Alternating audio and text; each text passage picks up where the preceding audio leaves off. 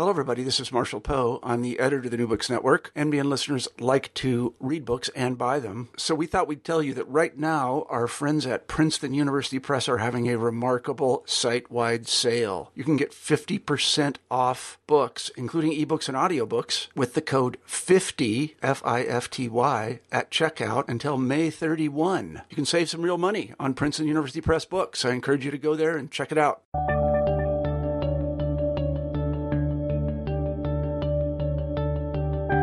Hello, everybody, and welcome back to New Books in History. I'm Marshall Poe, your host. Each week we pick a new history book that we find particularly interesting, and we interview the author of that book. This week I'm happy to say that we have Giancarlo Casale on the show, and we'll be talking about his new book, The Ottoman Age of Exploration. Now, you certainly have heard of the Age of Exploration. You know that it was led by the Portuguese and the Spanish, and later the English got involved. But really, this is the European age of exploration. There were other ages of exploration. Perhaps we shouldn't even speak of an age of exploration because there were several. The Chinese made it almost all over the globe centuries before the European age of exploration. Today's book is about the Ottoman age of exploration, and more specifically, it's about how the Ottomans explored the area that we call the Indian Ocean, south all the way into Africa, and then east all the way into India and throughout all parts in between. And in so doing, they ran up against the Portuguese, who were also exploring the area. Both the Ottomans and the Portuguese were looking for spices, and they were also trying to protect what we might call their religious interests. The Ottomans wanted to make sure that Muslims could make their way to Mecca, and the Portuguese, of course, were interested in making sure that Christians could make their way to Jerusalem. Giancarlo tells the story of how they interact it's a fascinating read, and it's a great corrective to this notion that there was a era of exploration, that being the European era. There were also others. So, without further delay, here's the interview. Hi, Giancarlo. Hello, Marshall. How are you today? I'm great. Thank you very much. Uh, today, we are talking to Giancarlo Casale about his new book, The Ottoman Age of Exploration. This cleared up a lot of things for me. I was familiar with the Ottomans, uh, to be honest with you, as a Russian historian, but not as familiar as I should have been. But now I know a lot more. I also did not know that the Ottomans um, kind of fought a battle with the uh, Portuguese in the Indian Ocean in the 16th century, something I should have known as an early modernist, I have to tell you, and I blame my graduate program that will go unnamed, that was very Western centric. I have to say, if it if it didn't occur uh, in Berlin or Paris or London, they weren't very interested in it. So uh, uh, my my ignorance is their fault. No, that's really not true. It's it's my fault. But anyway, John Giancarlo's terrific book. As I say, you know, re- really shed light on things that I didn't know much about. And I, if you're interested in the Indian Ocean, as all of us should be at, at this point, I think, then it's a book that you will want to pick up.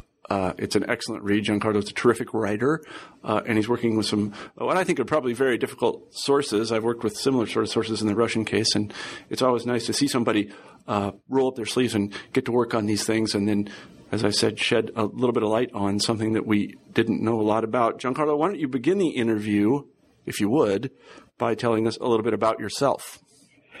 Um, well, first of all, Marshall, thank you so much for having me on the show and uh, for such a, a, rousing endorsement of my book. uh, I wouldn't blame your graduate program for not having uh, taught you about the Ottomans in the Indian Ocean because it's uh, actually something that I didn't even know about when I started researching. Um, and it was a, a, great revelation to me, actually, how much of a story there really was.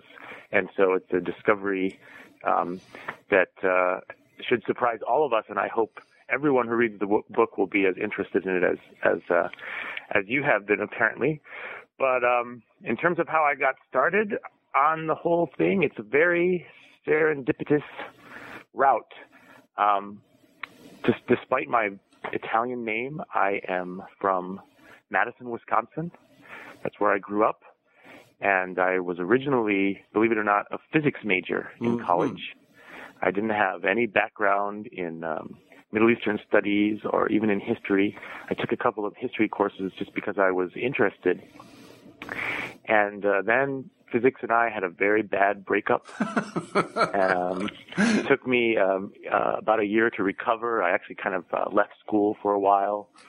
Um, and uh, I applied for this fellowship to be the Rotary Club cultural ambassador to Brazil from uh, Dane County, Wisconsin, which Mm-hmm. is where Madison is, and um, got to go to, to Brazil for uh, three months.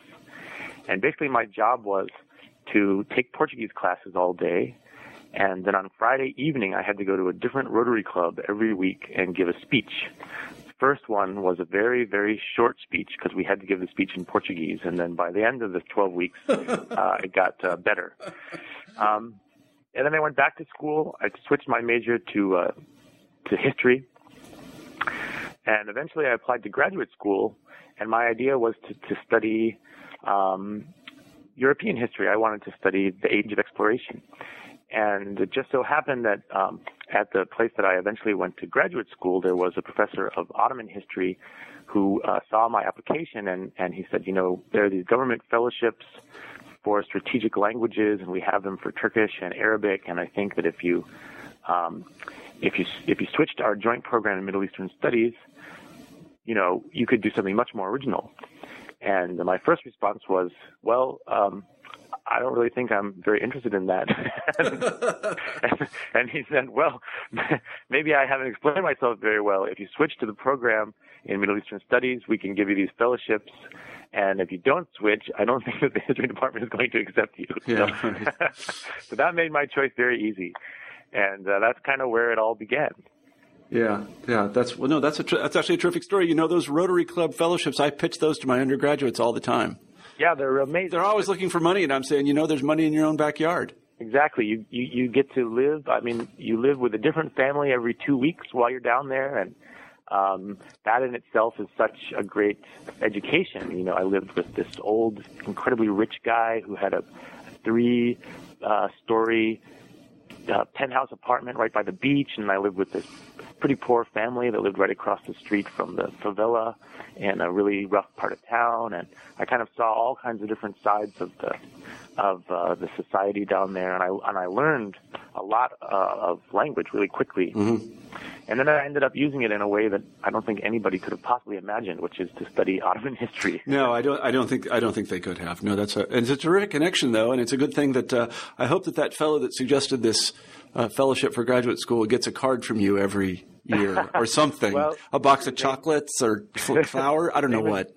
His name is Cemal Kafadar, and he is. Uh, I just saw him yesterday, actually. Uh-huh. Um, he's a kind of the the towering figure of Ottoman studies here in the United States. He teaches at Harvard, and Uh-huh. um, yeah, if it wasn't for him, I would Yeah, be doing something else with my life. Yep, that is called. You know, often you don't get good advice from advisors. I've been one, and dispensed a lot of bad advice. Uh, but that was a yeah. That's a that's a sentence or a, a couple of sentences that was is um. You should make have a T-shirt made out of it or something. I don't know. But anyway, let's talk about the book. How did uh, you move to? Uh, this particular topic, and then come to write uh, the Ottoman Age of Exploration. Um, well, I guess when I started grad school, since I was in a uh, program in, in Middle Eastern history, but really totally unprepared for it. You know, I was surrounded by these people that um, had been studying Arabic and Turkish and Persian for years, or were from those that part of the world, and knew everything about all the political implications of all the scholarship. And um, I was really totally out of my element. I didn't know what I had gotten myself into at all. And so I kind of was looking for something that would give me my own angle. And, um, you know, this, this age of exploration thing was something that I had always kind of been interested in just on its own. And, um, I started, you know, doing some reading and I couldn't find any, um, scholarship at all about, you know, what possible connection there might be between the expansion of the Ottoman Empire, which was growing really, really fast at exactly the same time as the Age of Exploration, and you know the Portuguese exploration of the Indian Ocean or the Spanish exploration of the New World. Um, there's really only one uh, scholar, a guy named Salih Özbaran, who um, is a Turkish historian who has always, you know, worked in Turkey. Uh, he had written a couple of books um, that were partially based on the Portuguese archives. Way back in the 1960s, he had gone to, to Portugal as a graduate student and had done some work in the archives, and he had some really interesting articles. But besides that, there was nothing at all. And so, you know, I, it occurred to me that this could be something really original for me to work on. I talked about it with a lot of people. Almost everybody said, you know, you're not going to find anything. this guy, Salih Özbaran has already done all the work, and that's the end of the story.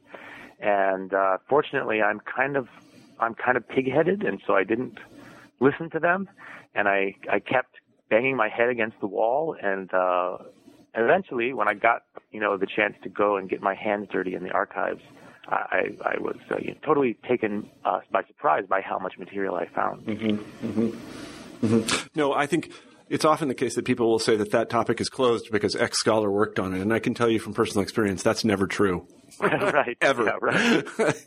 yeah, no, if you go and look at something again, you're going to find something different. It's uh, yeah, especially when it comes to um, non any any sort of field that's not Western Europe, mm-hmm. Uh, mm-hmm. because it's so um, the discrepancy between the, the, the development of the fields of Western European history and everything else is just yeah, no, it's striking. true. No, you're quite right about that. It's even true in the early modern Russian case. There's yeah, I'm just a lot to be found, and uh, and since I don't know, uh, not to speak out of school, but in, sometime in around 1991, uh, Russian history became Russian history from about 1917 to the present, um, right. and uh, but that's unfortunate. It's especially unfortunate for me.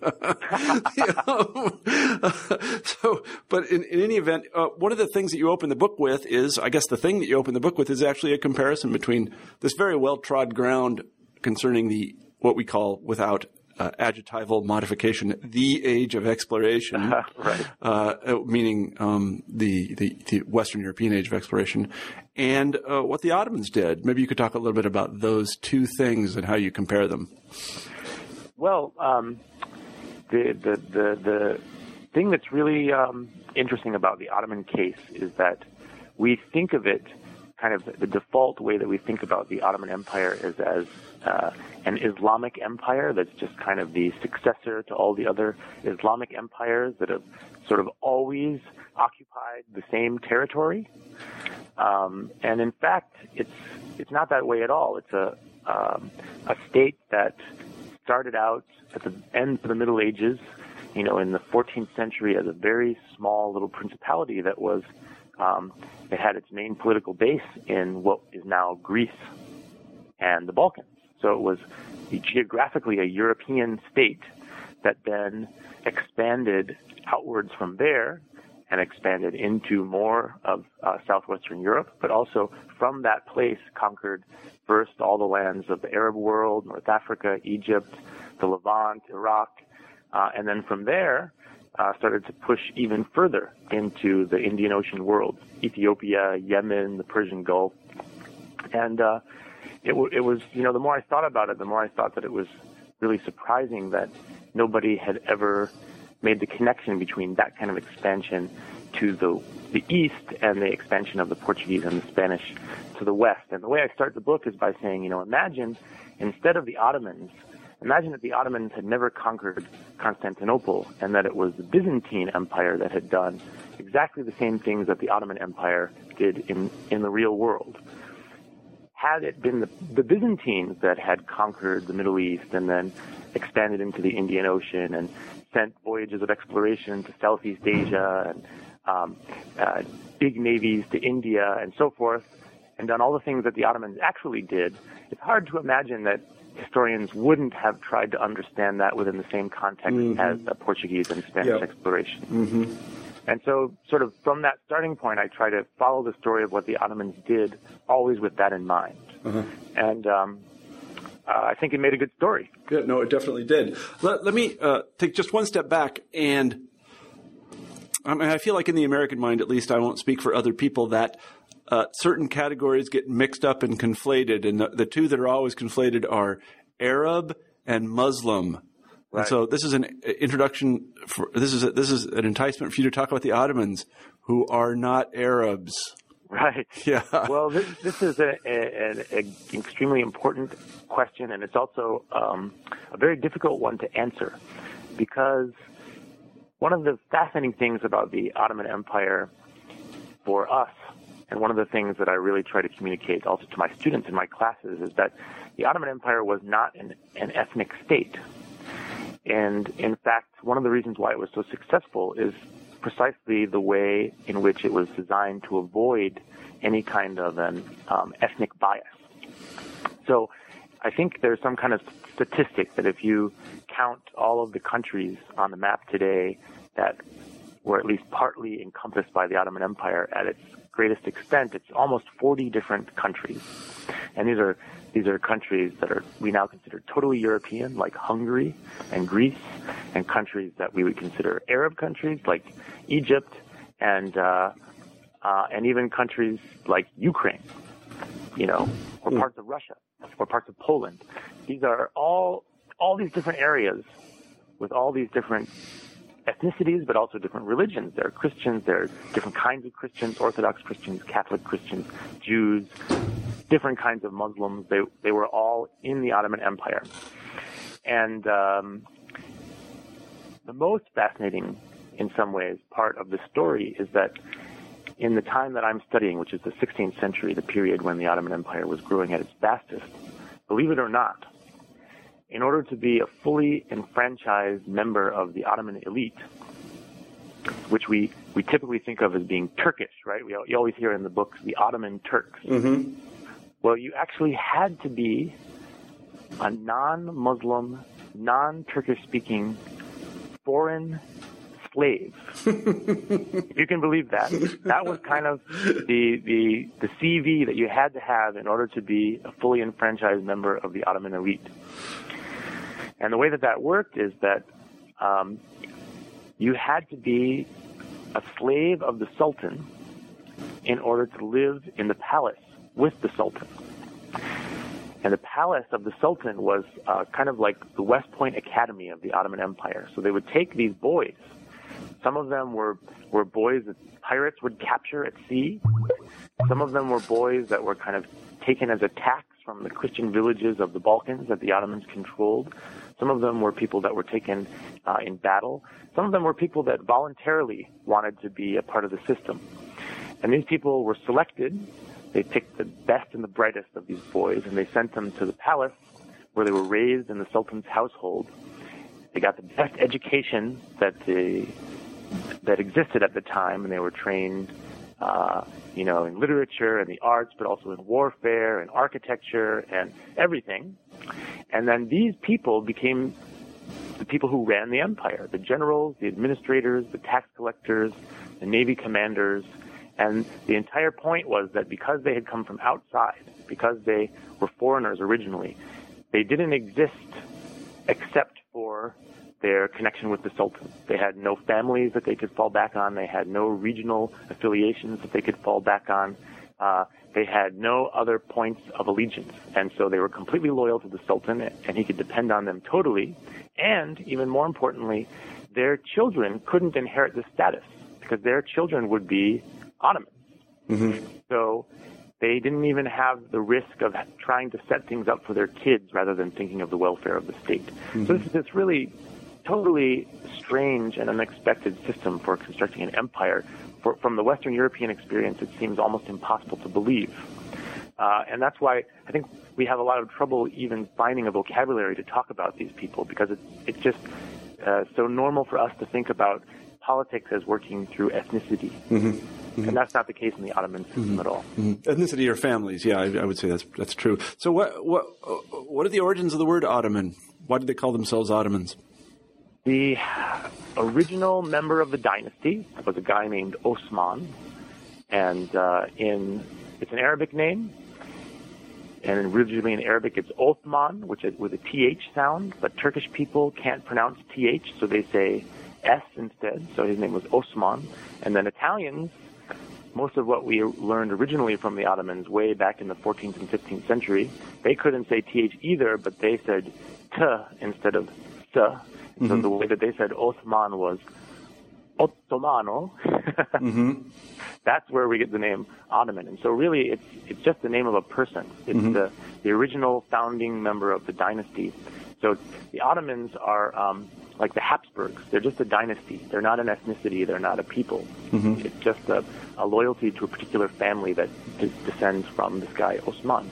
Mm-hmm. Mm-hmm. So, when did they convert to um, Islam? That is, when did the royal family convert to Islam? Well, the the royal family was, I mean, Osman was himself a, a Muslim, Mm-hmm.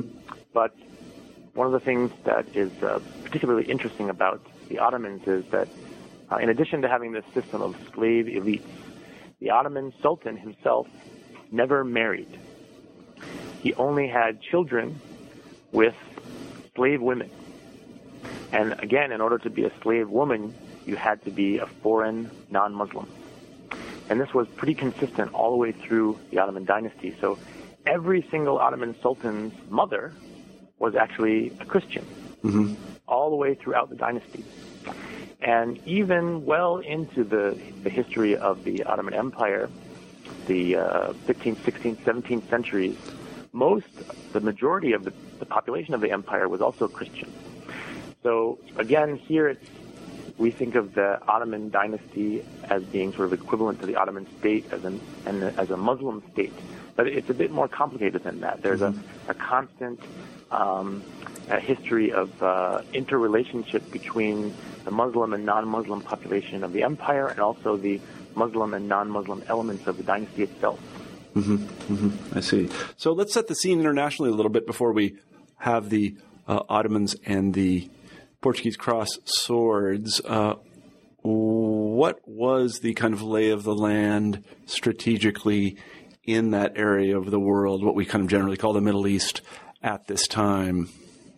Who are the Ottomans surrounded by? Who are they interested in? Okay, so at the let's let's go back to 14. Let's take it back to 1497, which would be the year that Vasco da Gama sailed around Africa and reached uh, the Indian Ocean for the first time. At that at that point, the Ottoman Empire was still quite a small state. It really only encompassed um, what we would consider today to be Anatolia and the Balkans. So basically, Turkey, Greece, and um, you know Bulgaria, and a couple of other countries uh, in on the modern map. And the big powerhouse in the Middle East was this other state called the Mamluk Sultanate, which was uh, based in Cairo and which controlled most of uh, the Arab world. Um, Mecca and Medina, uh, some of North Africa, Syria, Jordan, um, Israel, Palestine, all those places were all under the rule of this Mamluk Sultanate. And the fact that the Mamluk Sultanate controlled Jerusalem is actually quite important because this is an, an easy thing to forget, but Columbus, when he sailed to the west, his original motivation for sailing to the west was the following. He told uh, Ferdinand and Isabella that by sailing west, he would be able to discover a, a fast route to the Indies, which would be able allow the Spanish to bypass the, the Mamluks who controlled the existing routes to the Indies, and they therefore had a stranglehold on the spice trade. This would make the Spanish very rich, and once the Spanish were very rich, they would be able to raise a big army and invade the Mamluk Sultanate and conquer Jerusalem. So it was understood as a crusade. Mm-hmm. And similarly, the Portuguese had almost the same idea when they sailed around Africa. Their idea was to sail around Africa, reach the Indian Ocean, which would allow them to block off the spice trade in between the Indian Ocean and the Red Sea, which is where the Mamluks controlled the spice trade. This would weaken the Mamluks and make the Portuguese powerful, at which point they would raise a big army, invade Egypt, and conquer Jerusalem. So they also were understanding their mission as a kind of a crusade. And the ironic thing is that, in some sense, what the Portuguese did actually worked. They sailed around Africa, they blocked off trade to the Red Sea, they weakened the Mamluks, but then the Ottomans conquered Egypt instead of the Portuguese. They got there first. And it's at this point that the direct confrontation between the Portuguese and the Ottomans really starts.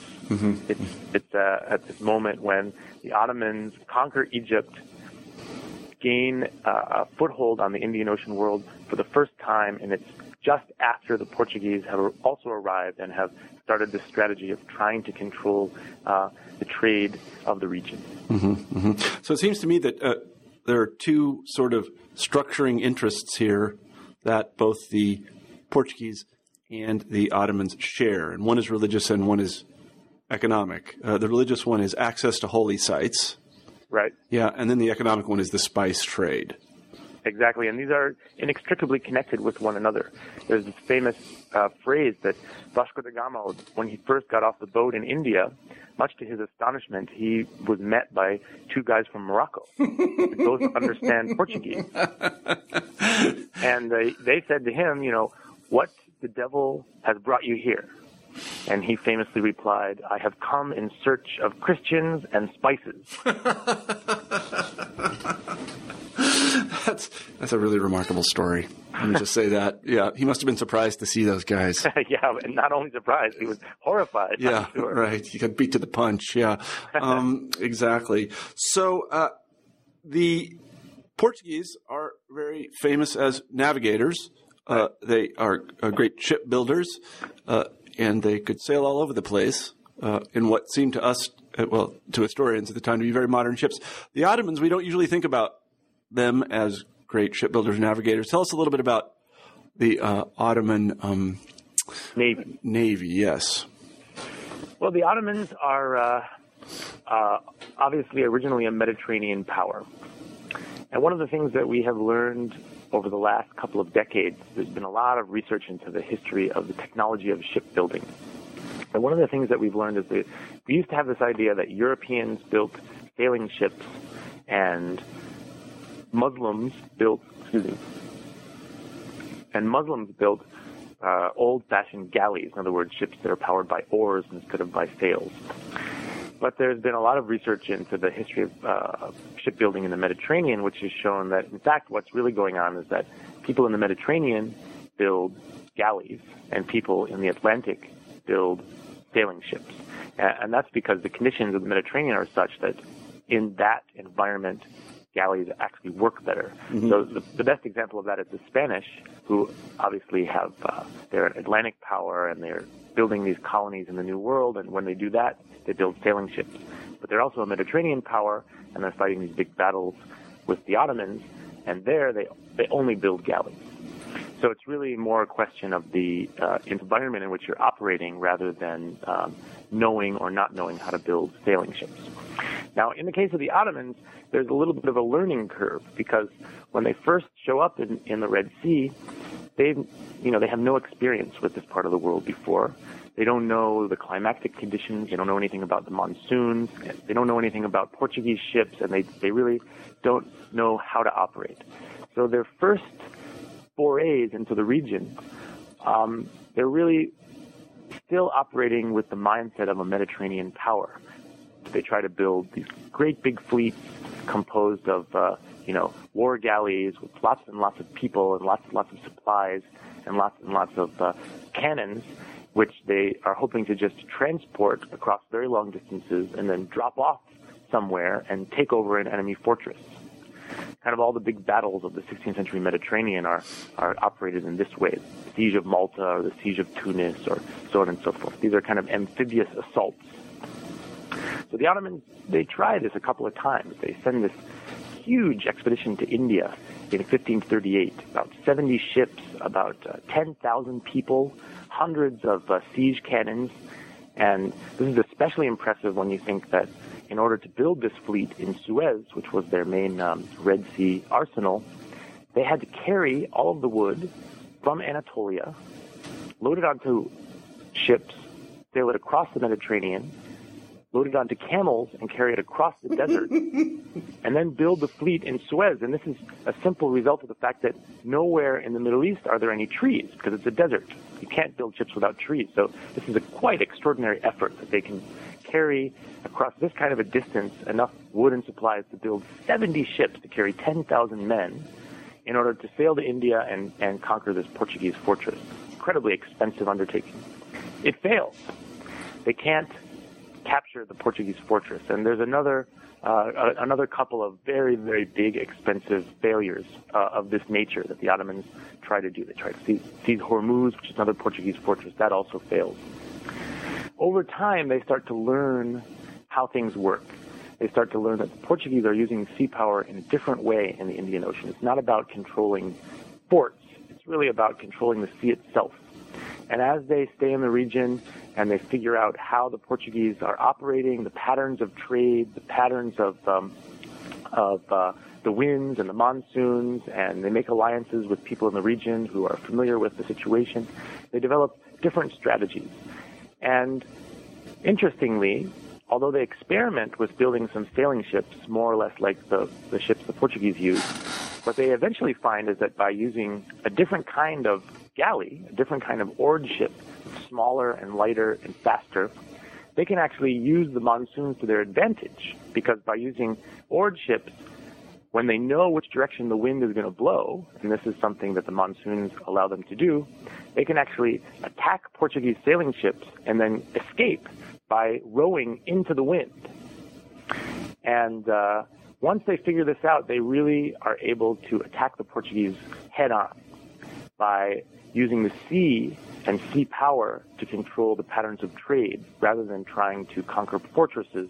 And this is a, a, a critical insight. And once they really institute this new way of um, conducting warfare at sea, they're able to bring an end to the Portuguese um, blockade of the Red Sea and to their control of the spice trade in the Indian Ocean. Mm-hmm, mm-hmm. It's impressive how quickly they got up to speed. I should also say that again, with reference to my graduate program, I think the only thing that I learned about Ottoman naval forces during my graduate career, and I'd say it's probably still true in many graduate programs, is uh, about the Battle of Lepanto, which does not put the Ottoman Navy in a very good light.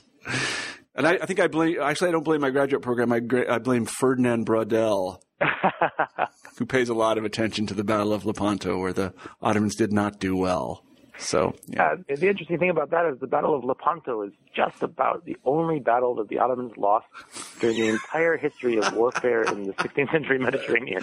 Yeah. But it's the only one that anyone's ever heard of. Right, exactly. Well, when I, you know, when I tell the story of my college basketball career, I talk about the one game we won. I don't. right, I don't talk about the, the, many, many we lost.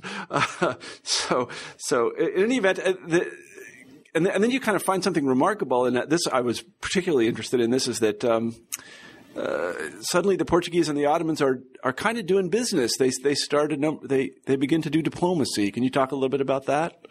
Yes. So this is uh, just as, as, as an important part of the story as the warfare. Uh, as soon as uh, the Ottomans really are kind of established in the region, and um, and it becomes clear to at least some of the Portuguese that they're not going anywhere, and that moreover they have some structural advantages, which is that you know they control the shorter route between the Mediterranean and the Indian Ocean, and they have uh, some kind of critical alliances with uh, some of the Muslim populations in the region. People want to start doing deals, and um, I think uh, a, a, a, part of the story that I really tried to emphasize that I think had, had not been emphasized before is the, the fact that, as in any political system, there are factions you know, in the United States, it's not like everybody agrees on what our foreign policy or economic policy or our taxation policy should be, right? We've got people all across the spectrum and they're all defending their own interests. And in the Portuguese case, this was definitely also true. There were people who lived in the Indian Ocean itself who had, uh, you know, a lot of vested interests in trade and they wanted to be able to pursue their own interests And they, they realized that by having good relations with the Ottomans, this would help them. But then there were other people who, you know, were still very attached to this idea of the crusade, or maybe they had investments that depended on the Portuguese continuing to block trade to the Red Sea so that it would favor instead the route around Africa, or for whatever reason, they wanted to continue the struggle. So there was a very intense kind of um, ideological and policy debate going on among different factions within the Portuguese Empire. And crucially, the same was also true in the case of the Ottomans.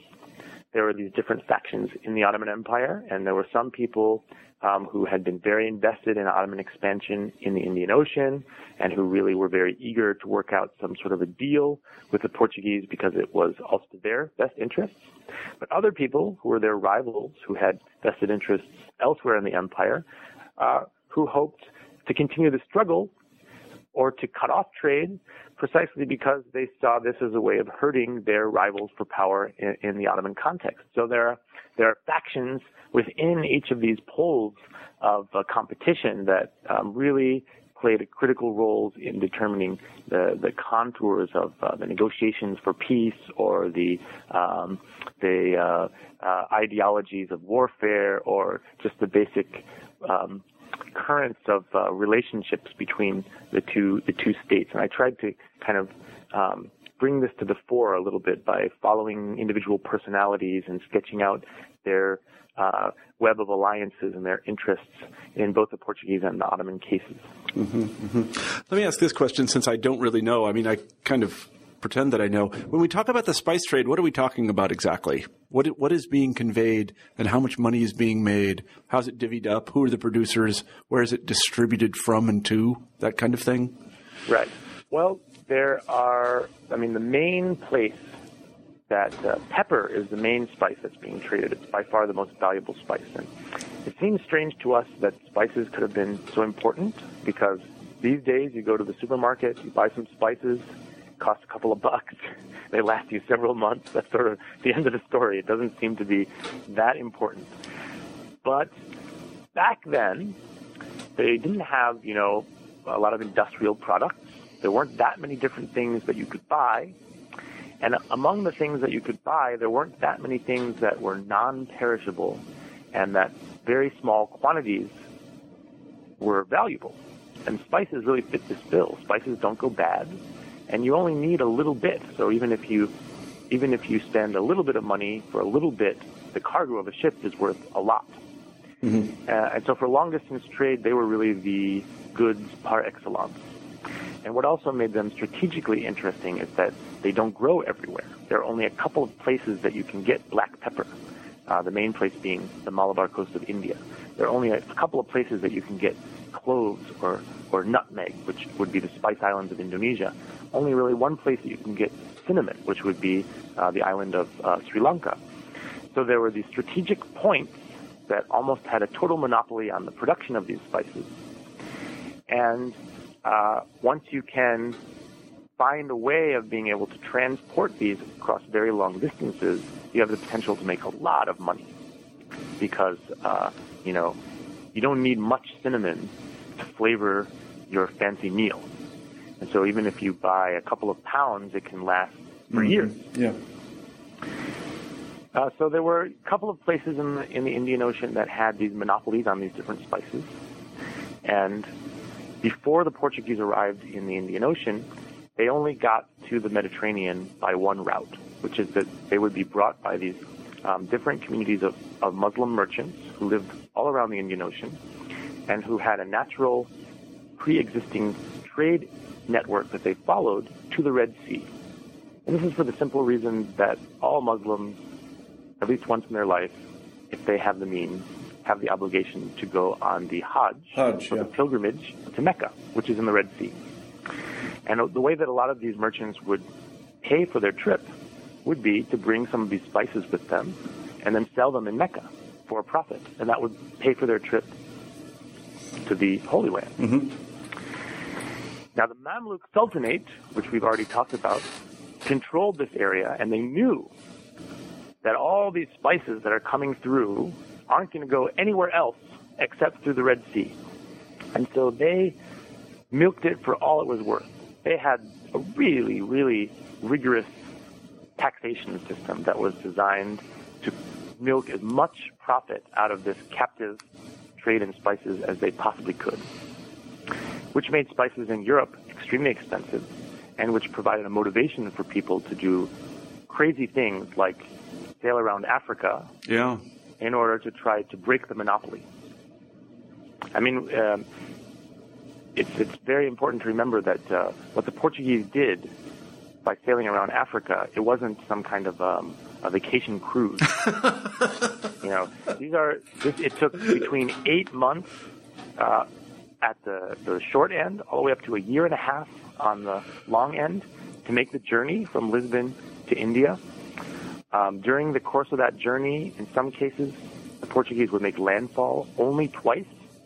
So they're in a filthy, diseased ship for an entire year sometimes, almost without interruption. People are getting scurvy. People are getting all kinds of other infections. the wastage rate, which is the technical term for the percentage of the crew that would be dead by the end of the journey, was somewhere around 20% on a typical voyage. Hmm. So, so one in five people on a ship that left Lisbon would typically be dead by the time they reached India. These are high stakes expeditions, and they don't make any sense unless we realize, first of all, how much money there was potentially to be made, but also how desperate people were mm-hmm. for, for, for, you know, for some kind of uh, economic opportunity. This doesn't make sense unless we keep in mind that these people are, are actually desperate. They're not people who are operating from a position of power. They're actually, mm-hmm. in some sense, operating from a position of desperation. Mm-hmm. Yeah, that's that's very interesting. I, I, I didn't know the wastage rate was so high. I mean, I should have known that, I guess. Uh, let me ask you a question that I don't know if you're prepared to answer, but uh, I'm prepared to ask it. And, Okay. and, it, and it's this. Um, we've talked about the Portuguese, they were in the Indian Ocean, and we've talked about the Mamluks, they were in the Indian Ocean, and we've talked about the Ottomans, they were in the Indian Ocean. But there are two players here, which I, as an early modernist, know a little bit about that I have not heard anything about. And one was the, the Mughals, and the other is the Safavids. You know, as a Russianist, Uh-huh. Right. we hear a lot about the Safavids. The Yes. Muscovites loved the Safavids. They, Right. they wanted to be the Safavids, but who wouldn't really, I think, um, if you know anything about the Safavid court. Uh, so what, where, where were they? What were they up to? Well, the Mughals are both in both cases they, they become a little bit more important kind of later on in the story. Uh, the Mughals don't have a, an outlet onto the Indian Ocean until the 1570s. Uh, during the 1570s, the, the Emperor Akbar, who is the third emperor in the dynasty, captures the King Sultanate of Gujarat, which is the, the sultanate on the coast of uh, northwestern India and that's in 1573. And at that point, the Mughals start to become very actively interested in the Indian Ocean. And in fact, almost immediately they start jockeying for position with the Ottomans. Akbar starts calling himself caliph. He starts saying that he's the protector of the holy cities, not the Ottomans. He starts sending massive uh, quantities of uh, alms and donations for the poor and for the nobles of Mecca and Medina. He sets up ships that will bring any Indian Muslim pilgrim who wants to make the Hajj to Mecca and back again for free. What a deal. Yes. uh, these, these are the golden days. Yeah. And uh, the whole point of this is really be- that he wants to show that you know he, can one up the Ottomans at their own game. If they want to, if they want to play the grand universal sovereigns, able to protect Islam from the depredations of the infidel by protecting the holy cities, well, he can do even better. The Safavids, um, it, they're not quite as directly involved because uh, the centers of Safavid power, again, are to the north, Yeah. closer to Russia. Um, they don't have such close connections with uh, the, the Persian Gulf and with the, the Indian Ocean world until later. There was this uh, very powerful Safavid Shah, Shah Abbas, who um, came to power more or less the same time as Akbar, a little bit later. And he's the one that built this port, Bandar Abbas, which means the port of Abbas, which is still the most important Iranian port on the Persian Gulf. And that was really part of a very self-conscious effort to become more directly involved in, in Indian Ocean trade. Um, he had a close alliance with the British, who were also just arriving to the Indian Ocean at that time, and together they expelled the Portuguese from Hormuz. This is all something that happened in the early 17th century, so it's really kind of the next chapter in the story, Yep. uh, where after the point where my book leaves off. I see. Yeah. No, that's very. I, I always have to ask about the Safavids and the Mughals. I feel like they they get short shrift, even shorter than the Ottomans, because they're. You know, I mean, the Mughals especially get short shrift. The Safavids, I'm not quite as sympathetic to them. I could get into trouble for this, but uh, demographically, these things are, are um, demographically. You might get the impression in uh, textbooks about Islamic history that the Ottomans, the Mughals, and the Safavids are these three big empires, and that they're just about equivalent in size. But they're not. The Ottomans in the year 1600 had a population of uh, about 35 million, probably best estimates, which is actually surprisingly low. It's quite quite a bit lower than you, one might guess. The Mughal Empire at the same time had a population of at least 100 million, and probably significantly more. So it was a, a much much larger empire than the Ottomans. And the Safavids, believe it or not, probably only had about 4 million people Hmm. in, in the whole empire. So it's, it's so low that it almost doesn't qualify as an empire. But despite the low sort of demographic presence of the Safavid um, state, they had an exponentially greater cultural influence. The Safavids really were kind of like um, the equivalent of uh, uh, of the Florentines in uh, Renaissance Europe. Their literary traditions, their artistic traditions, Yeah. their painting traditions, uh, everything that they did had uh, such a, an important impact on the neighboring civilizations of the Ottomans and the Mughals that they really kind of are included in the same category for that reason, rather than demographic or military strength. I think one thing that we also should mention while we're talking about explorations of the non-European kind is the, uh, and this is something I know almost nothing about, but you mentioned in the book, so I think it, it bears discussion, or at least mention, and that is the Chinese themselves. And one of the great, I think, might have beens of history. The Chinese were in the Indian Ocean. Absolutely. And in fact, this is um, this is something that rarely gets discussed in terms of the, the Chinese expeditions, which were themselves unbelievable. I mean, they they in terms of the scale of those undertakings, Chinese expeditions dwarf anything that either the Ottomans or any European power came up with uh, at any point in the early modern period. We're talking about just literally tens of thousands of people, um, hundreds of ships going all across the Indian Ocean. Uh, I, I think that the, so I read a statistic somewhere that the Admiral Zheng He's seventh expedition, this was the last Chinese expedition to India in the 1420s, had more people than the capital of Portugal. the population of Lisbon was about 20,000 people, and there were 30,000 people in, in that fleet. So this is a, an incredible thing. And one other aspect about it that is fascinating to consider, but are rarely discussed um, in terms of the new scholarship on, on these expeditions, is that Zheng He himself, the admiral that led all of these expeditions, was a Muslim. Huh. His father, he, he was a eunuch who had been uh, sort of captured and, and uh, brought into the Ming system, more or less in the same way that the Ottomans brought in um, uh, these uh, slave boys into their palace. Uh, his father was named Muhammad. He was from Central Asia. And that really helps us to understand what part of what he was trying to do because during his last voyage, he sailed all the way to Yemen and then he sent a delegation on the Hajj Wow. to Mecca and Medina.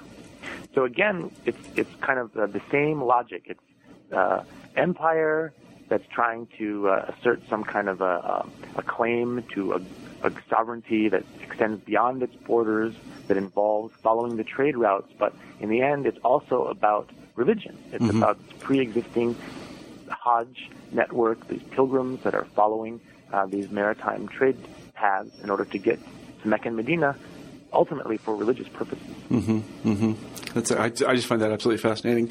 So, uh, tell us what you think the legacy of the struggle between the Portuguese and the Ottomans was for the a little bit later period. I think that you know the Dutch start to arrive shortly, don't they? And then mm-hmm, yeah. So, how does this play out for the Ottomans?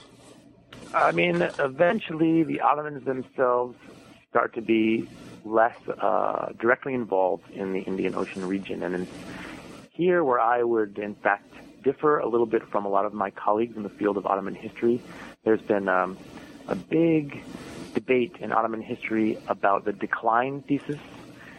The idea that the Ottoman Empire had this golden age in the 16th century and then things just started to go bad after that and were relentlessly bad for the rest of Ottoman history until the empire finally collapsed in 1923. Now, my colleagues have pointed out, rightly enough, that 400 years is a pretty long time to be constantly collapsing. And uh, that might make sense to, instead of asking why they were declining all the time, to ask how they were able to last for so long. And one of the things that they point out is that there really wasn't um, uh, territorial loss during the period of decline until much later than one would expect. It's really only in the, the end of the 18th century that uh, the European lands of the empire started to break away and, and um, become uh, independent states or part of European states. In the Indian Ocean, though, things are uh, a little bit different. And here you see that the Ottomans have territorial losses right, right from the beginning. I mean, they have some critical territories that they control in the province of Yemen, um, coastal lands of Ethiopia, uh, Lahsa, which is a province sort of on the south shore of the Persian Gulf. Um, and they lose these in the early 17th century, and they, they never take them back. Mm-hmm. And without those provinces, they really don't have the same direct contact with the Indian Ocean world that they did before. And so the narrative of Ottoman influence in the Indian Ocean is unfortunately a little bit more like the old-fashioned narrative of the Ottoman Empire generally, which is the 16th century is the high point, and things are sort of downhill from there. Mm-hmm. That said, I think that um, what the Ottomans do in the 16th century has a lot of long-term legacies in, in later periods of history, and I think the most important one is that in the in the process of fighting against the Portuguese, the Ottomans developed this idea ideology of the caliphate.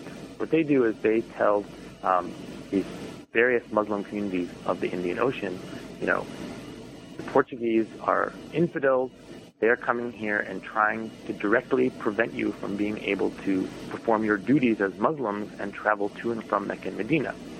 And we control Mecca and Medina, and we are here to defend your interests. But in return, you need to accept us as somehow your overlords. Even if you don't live in Ottoman territory, you still owe us some kind of an allegiance. And the Ottomans are, are surprisingly successful at convincing a lot of different Muslim populations in the Indian Ocean that this makes sense. And so you have mosques in local uh, Muslim communities all around the region, places as far away as uh, Sumatra uh, or the Maldives or uh, the the um, uh, Swahili coast, uh, and according to some sources, even in China, where people are spontaneously. Ha- Hello. Yeah, no, I'm still here. Yeah, where people are spontaneously having the Ottoman Sultan's name read in uh, in their mosques on Friday. And this is something that lives on, even though the Ottomans themselves disappear.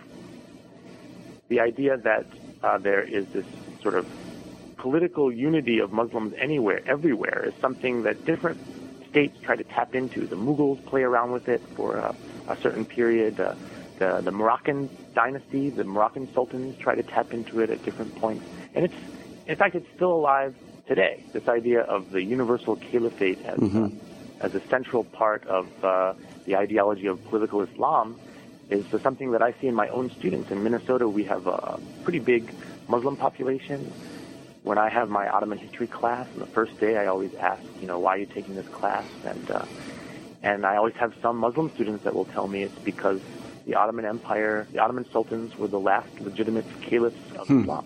Hmm. Hmm. And um, it's it's a very interesting and important step in in the globalization of political ideology and, and, it's produced at the same moment in which the very first European overseas empires are also being formed. So, in that sense, I, I really think it's it's a critical chapter in understanding how we got to where we are today, which is this world of uh, uh of uh, really globalized um, political existence for, mm-hmm. for everybody on the planet. Mm-hmm, mm-hmm. There's a moment in your book that reminded me of something that I'd studied many, many years ago. That's positively I, I, the only word that comes to mind is touching, and that is the Ottomans negotiating with the Muscovites in the 16th century for safe passage of Muslims on the uh, Upper Volga in Kazan, right, to uh, to Mecca, right, to right, make the Hajj. I mean, people. Do you have any idea how far that is?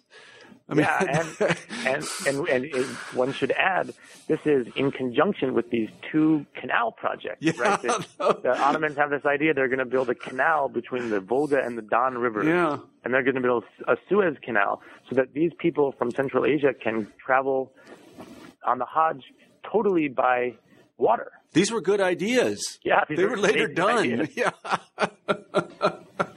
they deserve more credit. But I just, you know, I just think of that as because you know, from the Muscovite perspective, it's usually uh, there's a sort of conflict between the Ottomans and the, and the, Muscovites. I think that's a little bit overblown, but this. Um, yeah, this negotiation about safe passage was really sort of touching. And the Muscovite said, yeah, sure, of course you can do it, and and mm-hmm, so on and so mm-hmm, forth. Mm-hmm. So it was, yeah, it was uh, it was uh, forward thinking. I don't want to put it in that way, but it was um, it was very humane on everybody's part.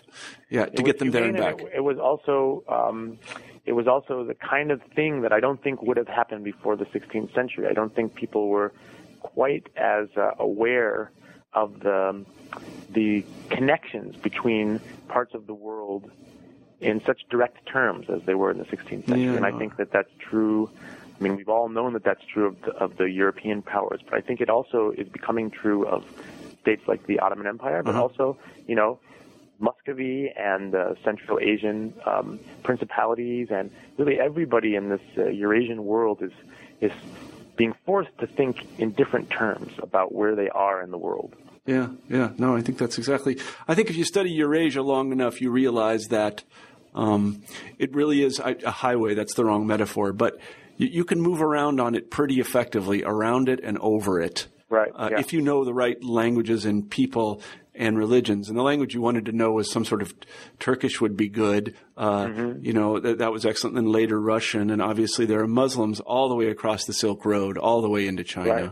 So you could move effectively, you know, in a kind of safe passage in a way you just couldn't in the Christian world. It was just not possible.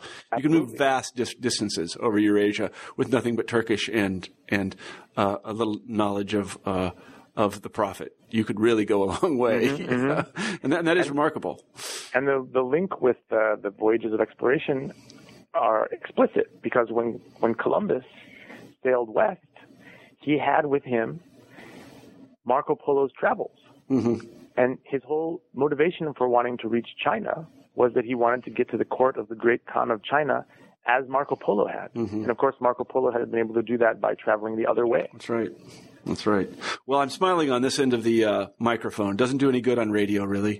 but I just think this is a terrific book, and I, I hope that people read it. We've been talking to uh, Giancarlo Casale today about his book, The Ottoman Age of Exploration. I really encourage you to go out and buy it and read it because it is a kind of an eye-opening experience to see a really, vi- uh, you know, a really vibrant um, a, a, Middle Eastern power, kind of setting up a world of its own, and and uh, you know it's it's not it's not as if it's the case that uh, that history. We used to say this in graduate school. Actually, you know that um, history is all west of the Elbe. It's really not. people don't even, people don't even know where the Elbe is anymore. Yeah, right. I think, but that was, yeah. So in any case, I think it's a terrific book, and I, I, really love the story about how you found your way into this particular topic. It's a really, it's a, it's a really terrific, uh, it's a really terrific tale for anybody interested in becoming a historian. So I just want to say thank you for writing the book and thank you for being on the show. But before I let you go, I want to ask our traditional final question on new books in history, and that is, what are you working on now? Okay, well, I've I've got two things that I'm working on right now. One of them is um, a translation. It's a, a, a book called The "Prisoner of the Infidels," and it's actually the first autobiography ever written in Ottoman Turkish. Huh.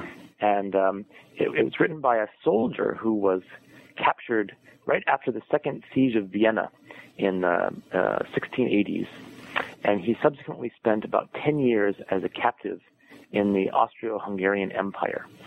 Um, first under pretty harsh conditions, and then uh, his conditions got more and more comfortable until uh, he eventually had almost total freedom. And it's really kind of um, completely surprisingly modern work that is introspective. It tells about his feelings, about his. Uh, he's got some love affairs, and a very dangerously close brush with a homosexual episode at one point, and um, and then he finally escapes and manages to get back to uh-huh. um, the Ottoman Empire. So I'm working on tr- uh, translation of that. And then the other project I have is about uh, ethnography. It's about ethnographic writing in Ottoman Turkish. There's this huge scholarly literature about ethnography and ethnographic writing, which is always framed within the context of Western intellectual traditions and Western political expansion. And uh, what I'm trying to do is sort of turn that around and explore how curiosity about culture actually develops in a, in a non-Western context, and, and that's what uh, my research is focusing on right now. Well, that's a good. Yeah, I, I, like both of those projects, and they remind me of two projects I did. I'll talk to you about that in the uh, in the in the post interview. But uh, well, anyway, I, I don't want to. Yeah, I don't want to take up any more of your time. We've been talking to uh, Giancarlo Casale about the Ottoman Age of Exploration. Giancarlo, thanks for being on the show today. Well, thank you so much, Marshall. I, I had a, a wonderful time, and I hope we can do it again. Okay, all right, take care. Bye bye. Bye bye. You've been listening to an interview with Giancarlo Casale about his book, The Ottoman Age of Exploration. I'm Marshall Poe, the host of New Books in History. I hope you have a great week.